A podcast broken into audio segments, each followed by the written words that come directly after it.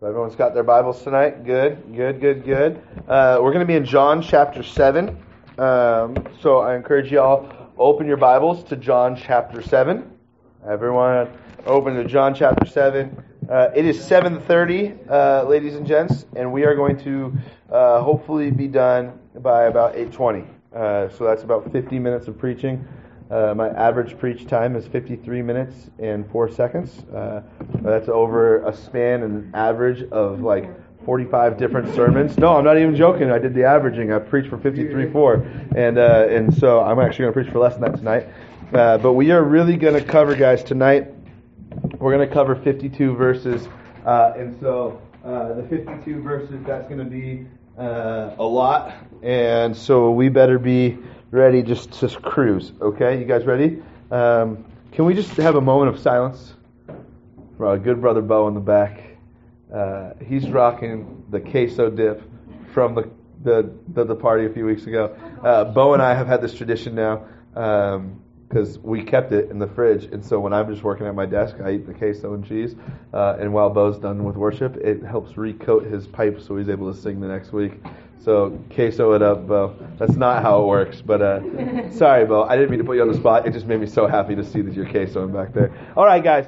Bibles, uh, John chapter 7, verse 1. Uh, we're going to read through all 52 verses, and then we're going to go back and we're going to talk about it. Does that sound good? Awesome. We're going to do something different tonight. Is it okay? We, we have a small group. Is it okay if we do something different? Okay, I'm going to read. No, I'm not going to make you sit in a circle. But how many of you guys remember like third grade popcorn reading? Anyone remember popcorn reading? So I'm going to read a few verses, and I'm just going to say pass it on, or, or I'm just going to stop, and then I want whoever, uh, just someone to pick up and read as many verses as they want. And then when they stop, is, is, is that okay? Can we, can, can we do that here? Sure. Is, it, is, is that going to work? That sounds fun. Okay, so everyone follow along. Follow along. What if we have different versions? If we have different versions, it'll be okay because it should be the gist. Okay. Okay. So here we go. This is uh, chapter seven, verse one. And the only reason I'm saying that is because uh, 52 verses. Uh, you don't want to listen to me read 52 verses. I promise you that.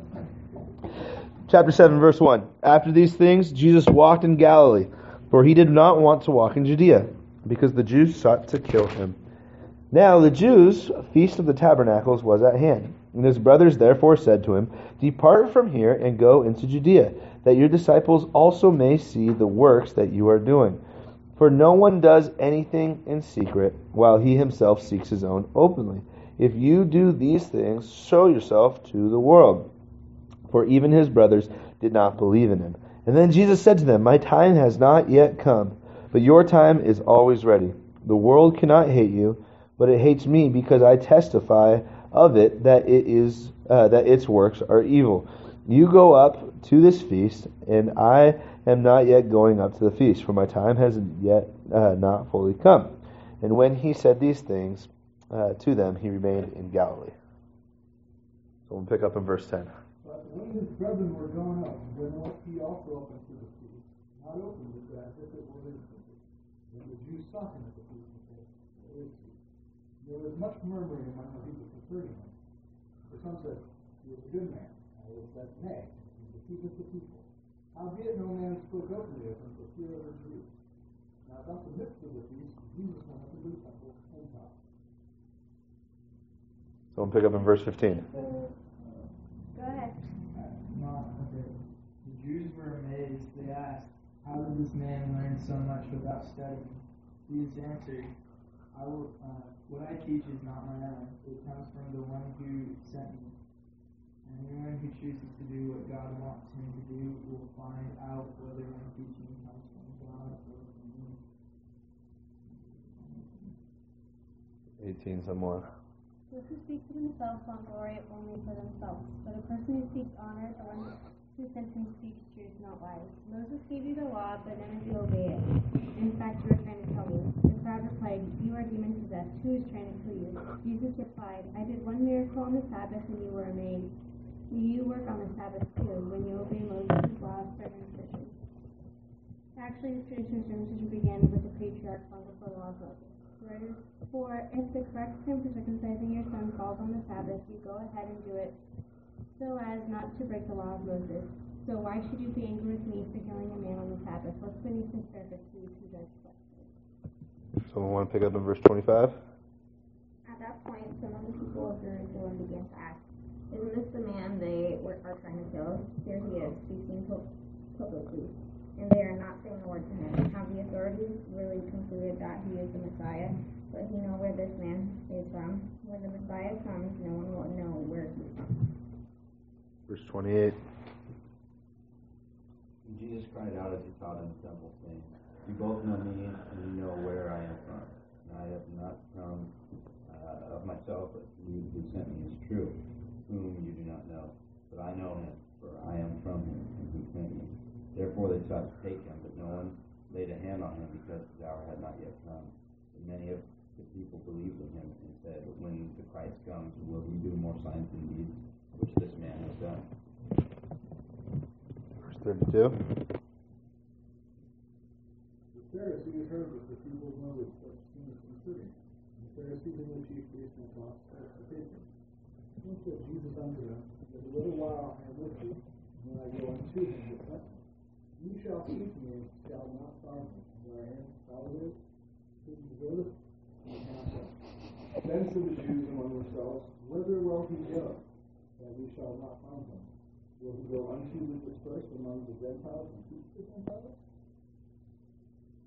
Verse 36. What is this thing? He said.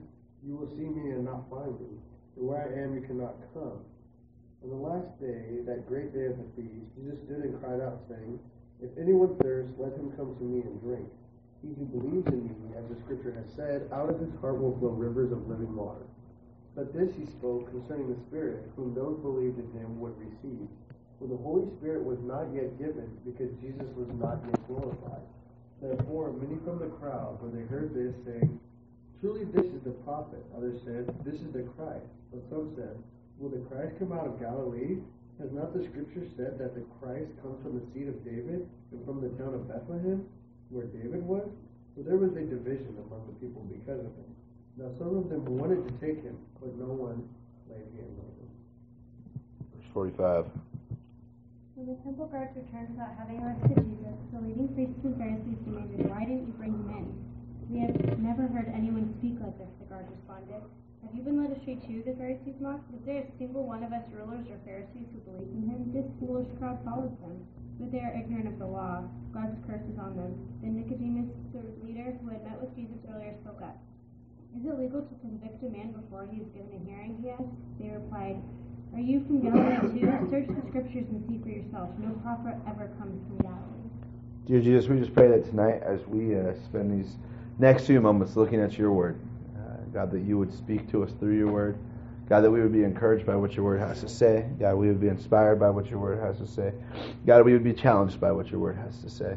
God, may we not leave this place the same as when we came, but God, may we be changed from the inside out by your word. God, I pray none of these would be my words, uh, but God, these would be your words. Uh, anything that would be of me may have fallen deaf ears or may not even be able to get it out of my mouth. But God, that your perfect word would ring true. So God, we thank you and we praise you in your Son's wonderful and beautiful name, Jesus Christ. And all God's people said, Amen. Amen. Before we go any further, I just want you all to give yourselves a hand. Y'all are good readers. Bo, was that uh, King James? That was awesome. Uh, the whilst. Whilst is a good word. I think we need to bring it back. Uh, I like that. Okay. Uh, lots of things take place. Uh, this is a progression of several days, um, all in this one chapter. And, and, and there's a lot of themes that take place. Um, and so we're going to kind of look at it thematically. Okay. Um, so the title, uh, the title of the message, uh, this is week 18 of our uh, sermon series, I Saw the Light. The title is uh, To Come. Um, and this is referring to things which are to come. Uh, and, and, I think there's some very few things, uh, or, or, or there, there's quite a few things uh, mentioned in this portion of Scripture that have, at least at this time period, uh, when Jesus was at this feast, um, that were yet to come. Uh, the first being uh, something of a family affair. How many of you guys have brothers and or sisters? You got brothers and sisters? Okay. Uh, Bree says no, yet her brother's sitting four chairs from her. That's awesome. Um, yeah, my brother's sitting here. Um, yeah, I think we all have family. Uh, Bo, are you the only child? The, the only only child in here? This That, is that we know of. that we know of. That's awesome. All right. Uh, so, brother Bo, brother Bo, uh, you, uh, Bo's my brother. We'll just say that. Um, actually, I'm sorry if you're my brother. I, I think John can attest to that. um, so, what's that? All right. Uh, so, verse seven, uh, or, or chapter seven, verse one. Uh, some things take place. Uh, Jesus uh, is walked uh, is walking into Galilee because he doesn't want to go to Judea because he knows the Jews are wanting to kill him. Um, we're in Jesus' ministry, and it's very evident the Jews are getting ready to kill Jesus. They've been uh, conspiring, and they're like, "Hey, it's time to get rid of this guy. He's crazy." All right, so Jesus avoids Judea completely and ends up in Galilee uh, for the feast of the tabernacles. Um, and this is a time where the Jewish families would all get together, and it'd be a great hangout time, uh, much like we do in Thanksgiving. Okay, Thanksgiving was just a few short months ago. How many of you guys still wish it was Thanksgiving?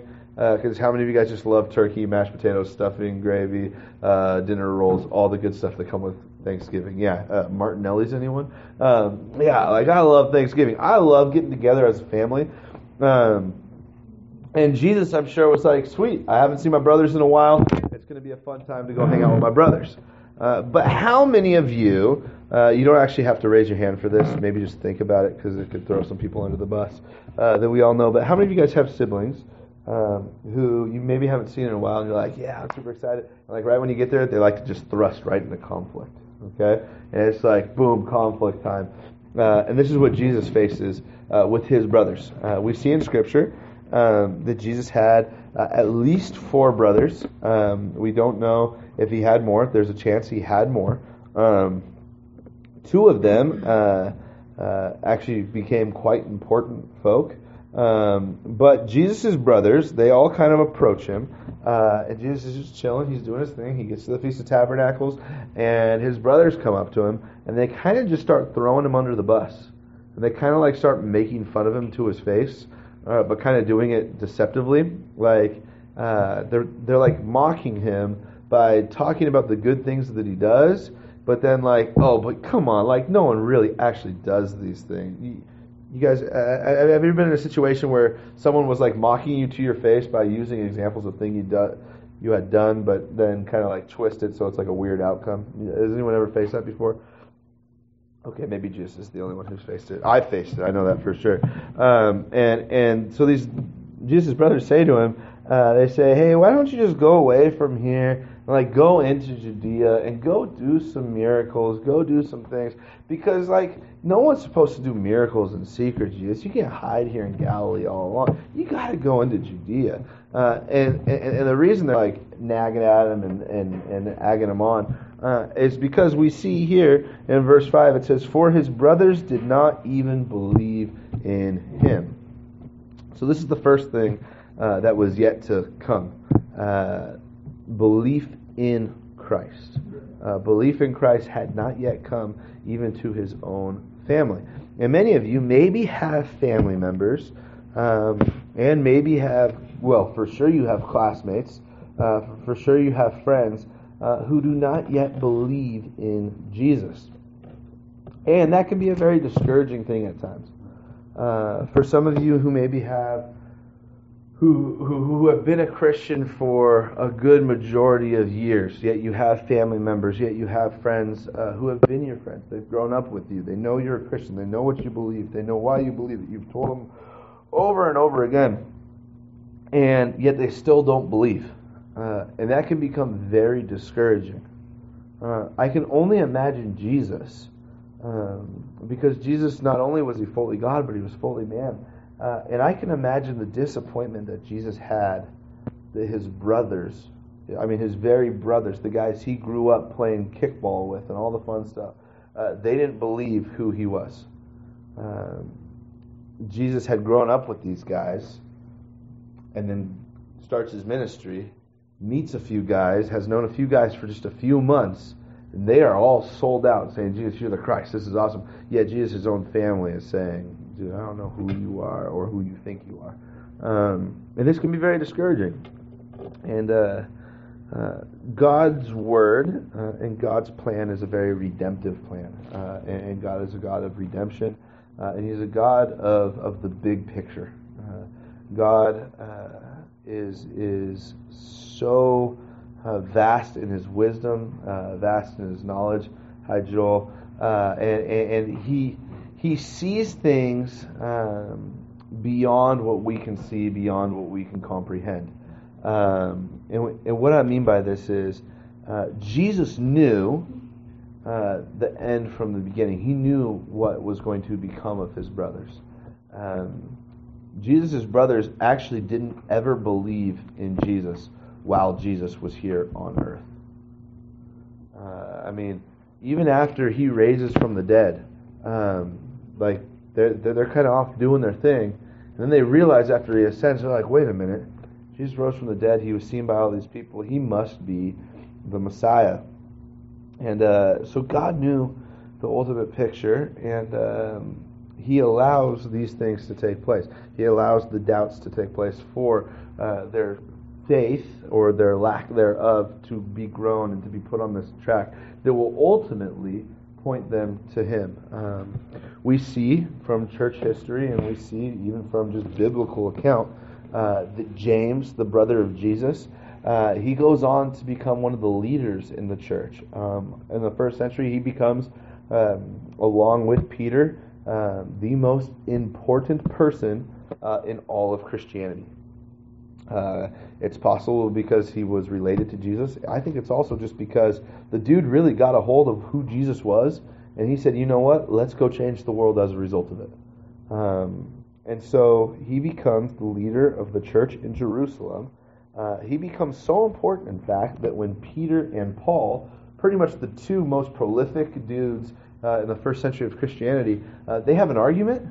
Uh, and who did they go to to get the argument answered? They go to one of the brothers of Jesus, who just 15 years earlier didn't even believe that Jesus was Christ. And so the the the, the point I want uh, to pull out of this for you guys. The thing that is to come from this is your family member, uh, your coworker, uh, maybe your classmate and your friend who you are praying for and who you are uh, really just pleading before the Lord for. Uh, I want to encourage you: don't stop uh, at all, uh, and and continue to push forward. Maybe you've just got discouraged and you've grown lax in it and you haven't even mentioned something to them in a while, I would encourage you uh, go talk to them about Jesus even this week, uh, because God's not done yet. Uh, you plant the seeds, uh, and and God has a part in seeing those seeds come uh, to fruition, and, those people uh, giving their hearts to the Lord. and maybe maybe you have a friend, maybe you have a family member who doesn't know Jesus yet. But here's the thing you continue to keep praying for him, continue to keep revealing Jesus, because when James saw Jesus revealed and, hey, this is Christ, he went sold out crazy for Jesus. And maybe one of your friends who's not yet a Christian might be the next big name in evangelism. Like your friend who's not a Christian yet might be the next Billy Graham. And it takes you just going and telling them about Jesus and not giving up. Never give up on telling people about Jesus. Because here's the thing God never gave up on us. And now you're sitting here with your faith in Jesus Christ as a result of Him never giving up on you. And so we should never give up on our family. We should never give up on our friends because we do not know what is yet to come. Because Jesus' brothers didn't believe, but in a few short years, they changed the world. One of Jesus' other brothers, Jude, he wrote uh, an epistle to all of Christianity. I mean, this is Jesus' younger brother. Uh, and how many of you guys have a younger brother? I got a younger brother. Um, okay, I'm the only one with a younger brother. Am I the only one with a younger brother? Man, uh, yeah, he, he's a good younger brother. I like him. Uh, there were times though when John was younger, and I think he would attest to it, uh, that younger brothers can be a little like uh, the proverbial term snot-nosed brat. My brother, uh, he, uh, I don't know if he'd admit it, but but I'm, I'm just going to say it in general. My brother learned how to fake cry at a very young age, um, and so much so that uh, still, we would be sitting in a room just watching TV and my mom would come around the corner, and my brother would just start fake crying just to get me in trouble. Aaron, I'm sure you did it to your older brother. Um, one time, Thank you for your guide. so John got me in trouble all the time just by doing that. I mean, that's like snot nose. I'm sure Jude did that to Jesus. But uh, uh, one time, uh, I just had it with getting in trouble. Uh, I was like, this is dumb. And so John did the whole fake cry thing as my mom was coming around, and right in front of my mom, I just said, John, I'm going to give you something to cry about. And I like picked John up and threw him at a couch. And this was like, John and I are close to the same size now. Uh, but when I was in sixth grade, I was a foot taller than John, and so like John actually hit a growth spurt. Like I, I, I was like eight inches taller than John uh, when he was a freshman and I was a junior. He like boom, he caught up and now he's taller than me. Uh, but but I threw John into our couch, and our I must have did it with the right amount of velocity because he hit the back of the couch, and the couch actually went like this to that, and then he rolled off the backside, and then my mom said, "Just wait until your dad gets home." I got in big trouble, uh, but it's because little brothers sometimes are crazy. Uh, what was that? and John still won in the end. It's crazy, uh, and so I'm sure Jude uh, would do these kind of things with Jesus. And I mean, can you imagine being a younger brother of Jesus? I mean, the dude's like a perfect guy, you know, like he, and he's the oldest, so he he set some pretty hard standards uh, for his younger brothers. So I don't blame him for not believing at, at the beginning because they're just like brother rivalry, you know. But uh, the things that, that are yet to come, your friends, your family members, your coworkers, your classmates who do not yet know Jesus, never give up because you don't know what God's going to use you to do in their lives. Amen? Amen. Awesome. Next point. We see Jesus uh, then moving into uh, a time where he goes up into the temple and he begins to preach.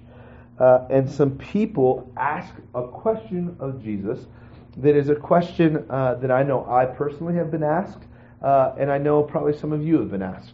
Uh, Jesus starts teaching uh, some very important things. Uh, and the people begin to ask, Jesus, where are your credentials? They say, Jesus, how can you teach like this? Because you, you have never studied.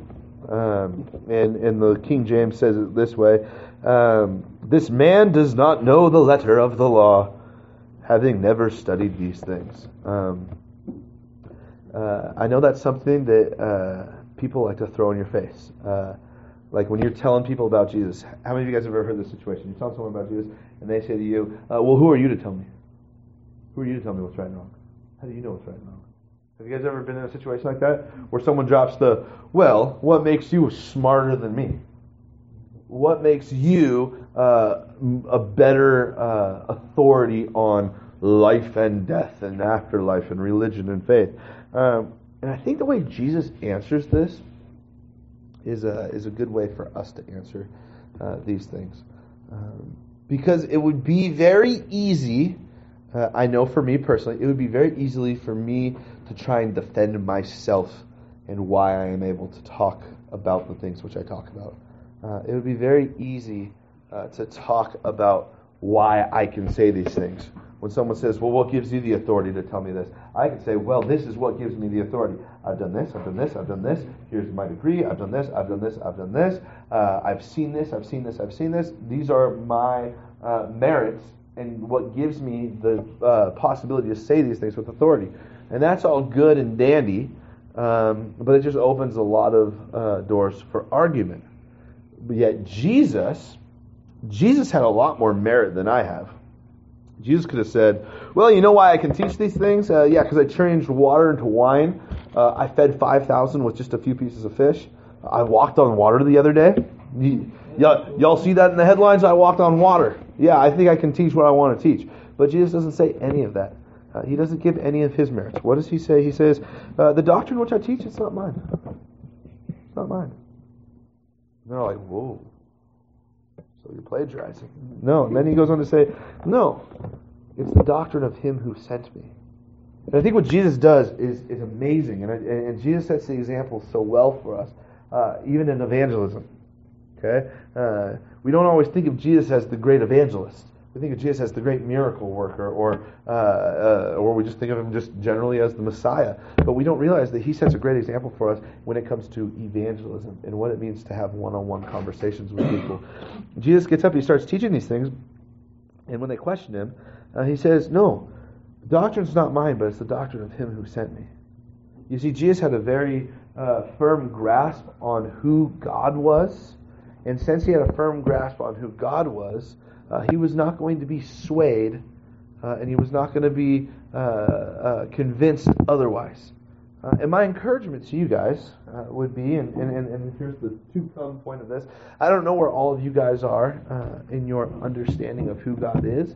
I think we're all in a place where we're growing, and I think it's a day to day process. I know me personally, my, my understanding and my knowledge of God continues to grow. Um, but one thing that I know will never um, will never ever change uh, is this. And uh, now, now that I've said is this, I'm going to backtrack just a little bit. I'm, I'm doing a leadership uh, course with some pastors and with some uh, CEOs of, uh, of big businesses. Uh, and and some politicians and just some stuff. It's a, it's it's it's a leadership course on how to be a better leader.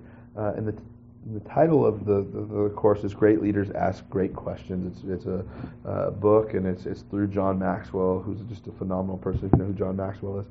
And um, the, the book encourages uh, you to think about what is the greatest question you have ever asked of yourself. Uh, and I thought about that, and I was like, what is the greatest question I have ever asked of myself?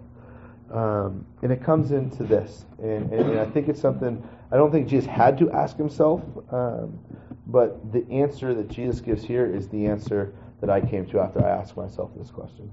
Uh, and the question is this. And I want to I want to pose this question to you because uh, if it was the greatest question that I ever asked myself, uh, it might just be the greatest question you ever get asked. Uh, and so I'm going to ask you, maybe you've already asked it of yourself, um, but uh, the question is, uh, why do I believe what I believe? It's, I mean, it, it, it's one thing to ask someone, well, what do you believe? What do you believe?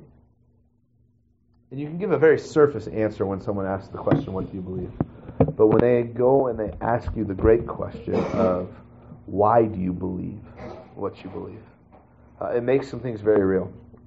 And, and I know for me, when I ask myself that question, I asked myself that question uh, going into my senior year of high school. Um, I asked myself that question. It took a long time uh, for me to answer that question. Uh, it took more than three years. Uh, I, I, actually didn't have an answer for that question uh, until I was in my senior year of college. Uh, it was a process. Um, I, I, I, got to the point where it was um, I'm either going to have to find the answer to why I believe what I believe and make this belief mine, um, or I'm just going to have to go the complete opposite way and just dump this belief. I, I mean, if, if I can't own my faith in Christianity, if I can't own this, um, then I have no place in even claiming it. And so I got to the point where I came to a, to, to, to a very real crossroad. It was either I'm going to decide to purpose that I'm going to find out why I believe what I believe, or I'm just not going to believe at all, and I'm going to go down a completely different path. And uh, I'm glad God surrounded me with, with, with great friends, with, with great mentors, uh, who, who continue to encourage me and to hold me accountable. Find out what you believe and why you believe it. Because uh, it's one thing just to believe because your parents believe. How many of you guys have parents who took you to church every Sunday? Mm-hmm. Yeah, okay. So I think all of us in the room. Um, I'm not knocking on your parents at all. That's amazing. Uh, but you can't ride your parents' coattail. Your parents' faith will not save you. Your parents' faith will not save you. You have to find out what you believe and why you believe it and make it yours. You gotta make it yours. And Jesus, Jesus came to this conclusion. He goes, you know what? The doctrine I'm preaching, what I'm preaching, uh, you can't sway me. You can't change me. You can't stop me. You can't push me over. Uh, because guess what? This ain't even mine. It's God the Father's up in heaven. And uh, that's that's what I came to. Why do I believe what I believe? Uh, because God is perfect and He reveals Himself through His Word every stinking time I read His Word. And I could lose everything in this world I could lose every possession I own. Uh, I could lose my house. Uh, I could lose my car. I could lose the clothes on my back. I could be stranded, naked in a forest, or on the side of the road, or in a desert, or in Antarctica, or wherever it be, and have nothing. But that would not sway what I believe and why I believe it, because I have found it to be true. And I want to encourage you guys seek that out. Seek that out. I, I had a conversation with a young man uh, uh, earlier today. And he said, "You know what? I think at times uh, God likes it when we question it. God likes it when we challenge it because it allows our faith to grow." And uh, and yeah, I, I mean, I, I, I think God wants us to search Him out. Uh, I think He tells us that in Scripture. Search me out. Uh, and the cool thing is, when we search God out, when we draw near to God, what happens? He draws near to us. And so, what I want to encourage you uh, is when you get into conversations, when you begin to tell people about Jesus, and they ask you the question, uh, "Why? Like, what gives you the right to say these things to me?" Um, don't don't don't say, "Well, this is my credential. This is my credentials." Say, "Hey, uh, it's not even mine. It's the big man upstairs." And this is what he says. And then Jesus goes on to say, He said, If anyone wills to do uh, his will, he shall know. Uh, if anyone wills to do uh, his will, being God the Father, uh, he shall know concerning the doctrine whether it is from God or whether uh, I speak on my own authority. He uh, who speaks from himself seeks his own glory. So if you try and do it for yourself, you're seeking your own glory. But he who seeks the glory of the one who sent him is true, and no unrighteousness is in him. This word unrighteousness there uh, in 718 is the Greek word adikia. Everyone say adikia. Okay, and this uh, is uh, derived um, from uh, the word which means right um, and misdeeds, injustice, moral wrongdoing, unjust aspects uh, of unrighteous in, uh, iniquity. Uh, it's the opposite of truthfulness, faithfulness, and righteousness.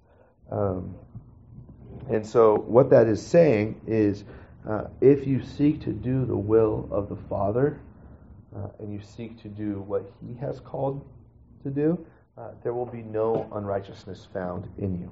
So, that's there will be no. Um, unjust acts. You won't have moral wrongdoings. You'll have you'll be a person of justice rather than a person of injustice. There won't be misdeeds in your life when you seek to do the will of the Father. So I just want to encourage you guys in that uh, Jesus gave the best answer, and so uh, we should follow uh, Him and follow His example. Um, so that's the second point. Uh, the third point we're going to just kind of skip over verses 19 through 24. Uh, we're not skipping over because they don't have anything for us to learn. There's actually a lot to learn here. Uh, Jesus kind of just throws them like like throws something at them in the face. Uh, I mean, they say, "Well, Jesus, you healed on the Sabbath. That's a bad deal. Like you should be getting in trouble for that." And he says, "Come on, guys. You guys circumcise on the Sabbath if, if that's the way it falls on the calendar, because circumcision predated the Sabbath. And so, since it predated the Sabbath, uh, you do it." yet now you break the law. And so, is it a problem for me to heal someone if you're going to break the law anyways? And so, he kind of does this whole like reverse psychology. Boom, in your face, guys. You guys are just hypocrites, and Jesus puts them in their place. Um, do do your own study on that. I think there's some great things in there. Um, but we're we're going to jump into to some things that take place uh, in verse 25. Verse 25 says this Now some of them from Jerusalem said, Is this not he whom they seek to kill? So Jesus uh, is speaking uh, boldly, and these people are like, You know what? I think this is the person who is supposed to get killed, you know? Uh, so they understood some things that were going to take place. They wanted to kill Jesus, but Jesus. How many of you guys, as we were reading this, you, you heard it or you read it, said quite a few times, My time has not yet come. Okay? Jesus said that a lot because Jesus knew what was going to be coming in the future. But uh, they go on to say in verse uh, 26, they say, But look, he speaks boldly, and they say nothing to him. Do the rulers know indeed that this is truly the Christ? Um, something takes place here during this Feast of Tabernacles in John chapter uh, 7 uh, that's pretty profound uh, people begin to think is Jesus the Christ? Is Jesus the Christ? Is he the Messiah? Is he the anointed one? Is he uh, the ruler of Israel? Is he the savior of Israel? Is he the Lord of this land? And they begin to ask this question, and it's a twofold question that I think we need to ask ourselves. Um, the first being, what is yet to come? Uh, do we see in the future uh, Jesus' kingdom being established here on earth? Do we see Jesus ruling and reigning as Messiah? Because the simple answer is yes. Oh, of course, yeah, I, I read it in Scripture. Uh, but in the way you live your life, are you living your life in such a way that you are seeking to see his kingdom established here and now? Are the decisions you make on a day to day basis uh, positioning yourself to be in a place where you can rule and reign with Jesus in his kingdom? Because it's, let me be careful how I phrase this. Um, it's not always easy living as a Christian, but it's pretty easy to live as a Christian and just say, you know what, I'm saved. This is awesome. You make all the right decisions. You read your Bible, you go to church, you do all these things, and your faith is actually alive. Like you're doing, I mean, it's good, but it's kind of here and now. It's just day to day, which is great. And I encourage you guys to live that way. But I also encourage you guys to have a future perspective. Because the Bible has a future perspective. And I think we should have a future perspective as well. Jesus had a future perspective. Matthew 24, he talks about things that are going to take place in the future, things that are yet to come. Jesus had a future mindset uh, as well as a present mindset. And I think we get so caught up in the church today having the present mindset and forgetting the fact that there is a future as well. And so the first part of this twofold question uh, is do you see Jesus as Messiah? Do you see Jesus as ruling and reigning in what is to come in your life? Not just what is here and now. And that brings me to the second point of the twofold question. Uh, I would encourage each and every single one of you guys to ask yourself this question on a daily basis. I know I ask myself this on a daily basis. Uh, Jesus, are you Christ in my life? Jesus, are you Christ in my life? Uh, and, it, and, and, it's a very loaded question uh, because it really causes me uh, to pause, to ponder, to think uh, about my own life day to day. Because uh, what does it mean for Jesus to be the Christ of my life? One, it means he's the Messiah. Uh, he, he is anointed and appointed, and he is here to be my Savior. Uh, so Jesus has saved me.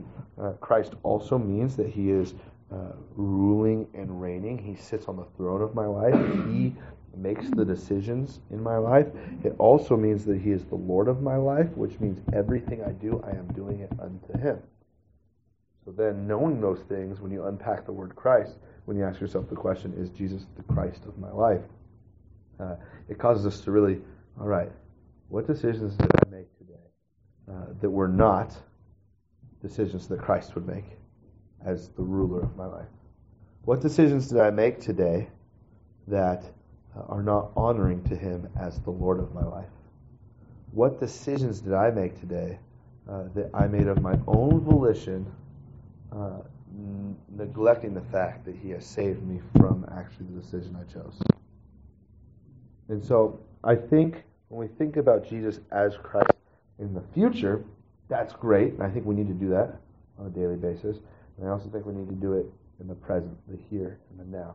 Because Jesus, throughout the scripture, even throughout this portion we read, he talks about the things that are taking place here and the now. And then he goes, And when you know, and if you know, these things will then take place, but my time has not yet come. Jesus understood there's a very real present, but there's also a very real future. And we need to invest into both of those. You need to invest not only in the present with Christ, but you need to invest in the future for what Christ is going to be doing in the future.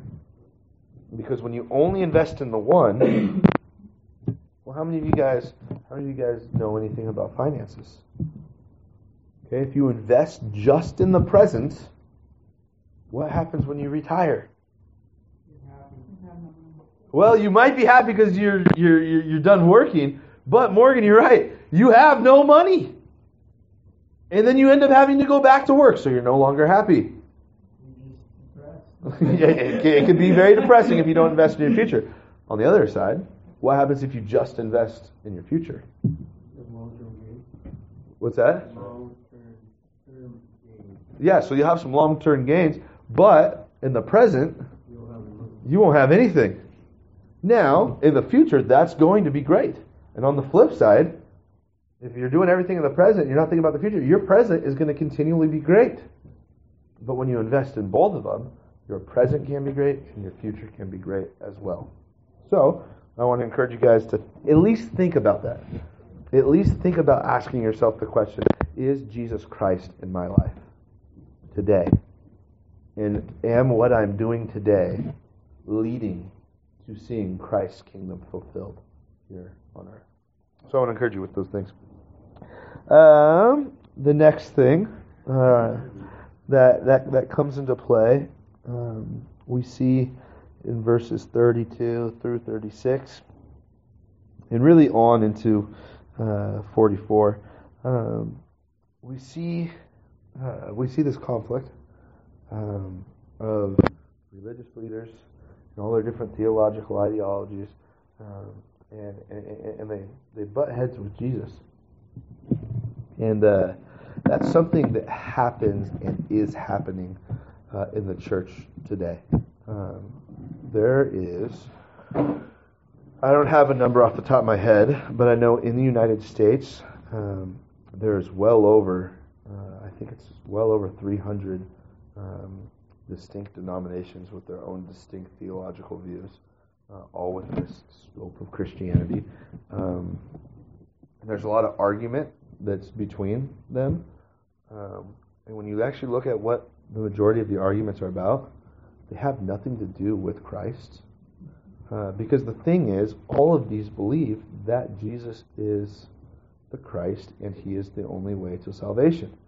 Um, yet they get all caught up in all these different things. Uh, it, it, says here uh, the murmurings uh, about the things pertaining to Jesus. Um, and so Jesus kind of sets some things straight. He says, you know what? Uh, uh, this, this, this, and this. He says later on uh, in, in, the gospel, he says, hey, guys, no one comes to the Father but through me. Uh, and, and, Jesus kind of reins everything back in. There's all these arguments that take place. There's all these uh, different outcomes that people see. Uh, is it going to happen this way? Is things going to happen this way? Can you do this? Can you do that? But ultimately, it's all about Jesus. And so in our lives, whenever these arguments come up among believers, remember we always have to point it back to Jesus point it back to Jesus because that's something we can all agree on. Uh, and, and, and, that's really the important thing because the world needs Jesus. The world doesn't need uh, to know whether uh, it's going to be a pre tribulation rapture or a post tribulation rapture. The world doesn't need to know that. Uh, it, it, they need to know Jesus. And when you know Jesus, everything else irons out. Jesus then goes on to say, though, that uh, something that is also extremely, extremely, extremely important uh, is he promises here uh, that the Holy Spirit is going to come. And uh, he, he, he says, hey, it's great that you all are believing in me and following me. But he, he goes on to say that it is better off that I go so that I can send you the Holy Spirit. Um, and and I want to encourage each and every single one of you guys uh, because a lot of American Christianity, a lot of Western Christianity, um, has really lost this aspect of the Holy Spirit, uh, and, and, and, it's become uh, so Jesus, Jesus, Jesus, which is good, but they forgot what Jesus said was good that He goes for, uh, and and I heard it put this way. Uh, many Christians believe in the Father, Son, and the Holy Bible rather than the Father, Son, and the Holy Spirit.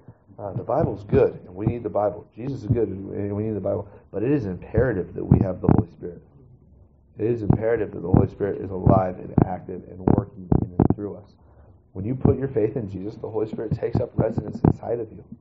Uh, and you need to open yourself to allowing the Holy Spirit to move through you. Uh, we see throughout the New Testament, the Holy Spirit has gifts that He gives to believers so that they can operate in these gifts. For, as Acts 1 8 says, you will receive power when the Holy Spirit comes upon you, so that you will be my witnesses. Jesus is great. The Bible is great, but the Holy Spirit is the power that makes Jesus great and makes Jesus known to the world. The Holy Spirit is the power that makes God's Word great, that makes God's Word understandable so that we can use it to reach the world. And so, uh, the thing that is to come here uh, is the end has not yet come, because we're still here, and we need God's Holy Spirit so that we can be about our Father's business and telling people uh, all about Christ. Because this just leads into the next portion here um, that's talked about in verses uh, 40 through 44, really, um, is, uh, is, is, people are asking about who Jesus is. Uh, the world is asking who Jesus is.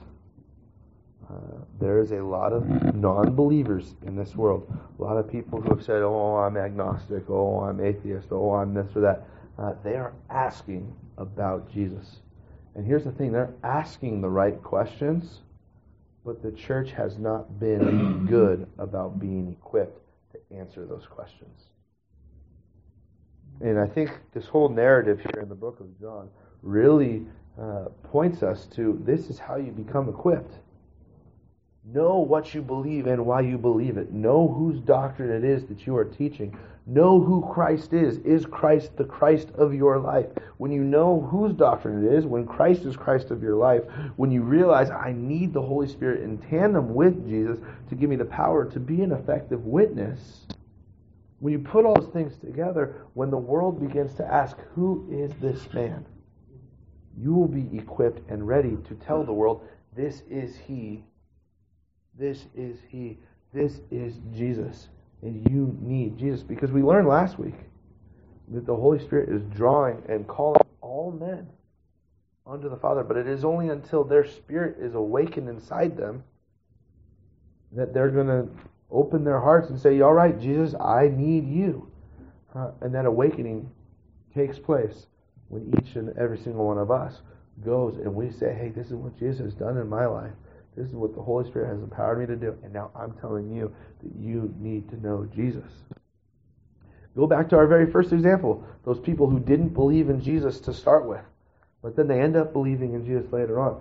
You might have friends who maybe you've just gotten so discouraged that they haven't given their heart to Jesus that you've become deaf to the questions they're asking about Jesus.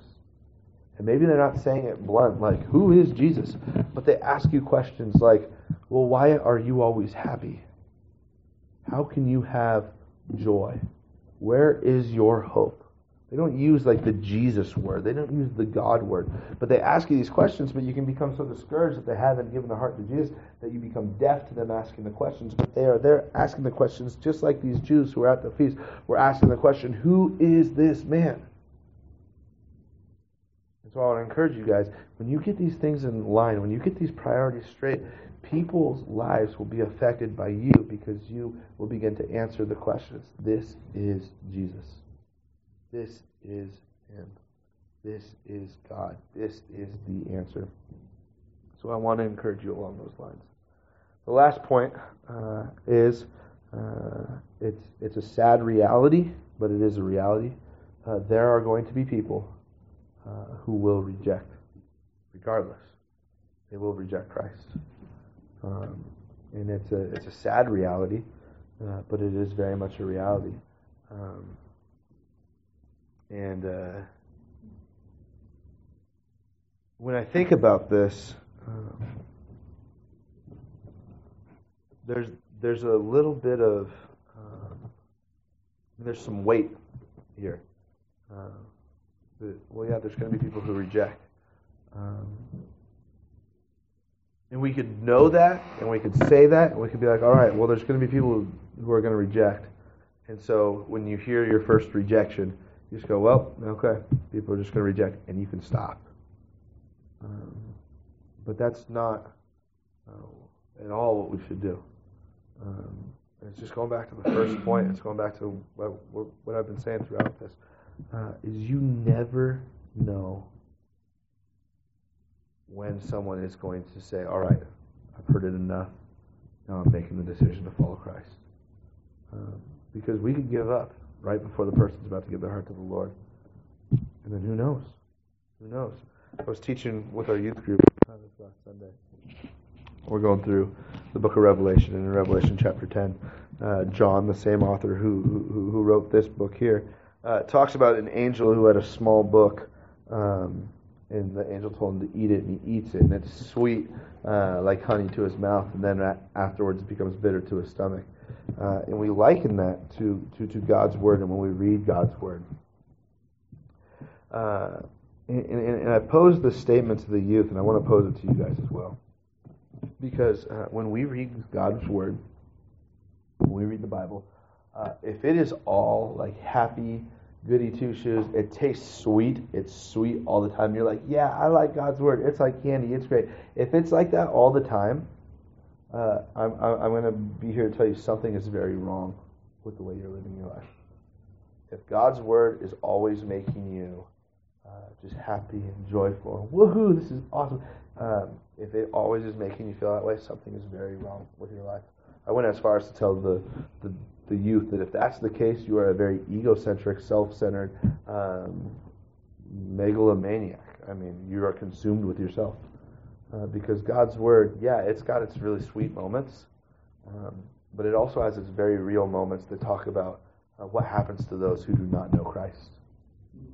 Uh, and that should make our stomach hurt. Uh, that should make our stomach hurt to, to, to know that there are people dying all around us who don't know Christ. That should make our stomach hurt that we have classmates, that we have uh, co-workers, that we have family members that are dying not knowing Christ. Um, and, it, and, if, and if you're just comfortable skipping over those passages to make your stomach hurt just so you can feel happy all the time, uh, there is something seriously wrong with you. Uh, because Jesus, Jesus' stomach hurt all the time. We read just last week that his, his heart was wrenched, his stomach was wrenched, it was turned inside out on, on the inside, only because he saw people were hungry. And if people's hunger is enough to make Jesus uh, cower over in pain because of, of the gut wrenching, uh, how much more so should people dying and going to hell uh, hurt our stomachs? And so when I read this portion of scripture that talks about these people who reject, uh, it, it makes me very sad uh, that, that, that, there's people that are going to reject, and I see the hope as well. Uh, down there at the bottom in the last three verses, this guy by the name of Nicodemus, he's a guy who was a part of these dudes who were rejecting Jesus. But he was like, wait a minute. Wait a minute. I've been rejecting far too long. Uh, guys, we can't judge him before we hear him out. We can't judge him yet. And we know that Jesus had already talked to Nicodemus and had shared faith with him uh, and, and, what it means to be born again. And, and, and, Nicodemus gives his heart to the Lord and says, I'm going to follow Jesus. And he ends up living his life. Church history tells us that Nicodemus uh, changes the world for Jesus. And so it should make our hearts wrench. It should tear our stomachs to pieces. Uh, it should be. It should leave. Uh, God's word should leave a bitter taste in your stomach uh, when it comes to those who who need to hear the word of God to, who need Jesus as their personal Savior. Um, but it should also inspire us that we can go and we can tell those people they can hear, and God can use us to reach those specific people. And when he does, hey, it's sweet like honey. It's great. We're told in the scripture that the angels in heaven are rejoicing. And so, tonight, January 1st, or January 20th, 2015, um, let this be a moment that everything that is to come, that's the title of the message, everything that's to come, uh, now gets recentered and refocused on Christ. And all the questions I pose to you, I, I, I, I would pray that you pose those to yourselves. You find the answers to those questions, and now you go change the world because of what Christ has done in your life. Because you legitimately can go change the world. And I'm not just saying that to be like some happy motivational speaker. You know, you can go change the world. You might not change the entire ethnos of the globe, but you might change the world for one person.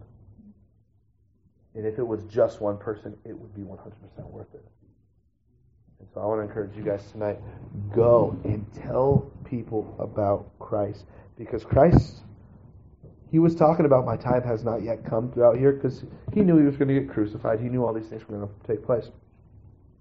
But Jesus is asking God now up in heaven at the right hand of God.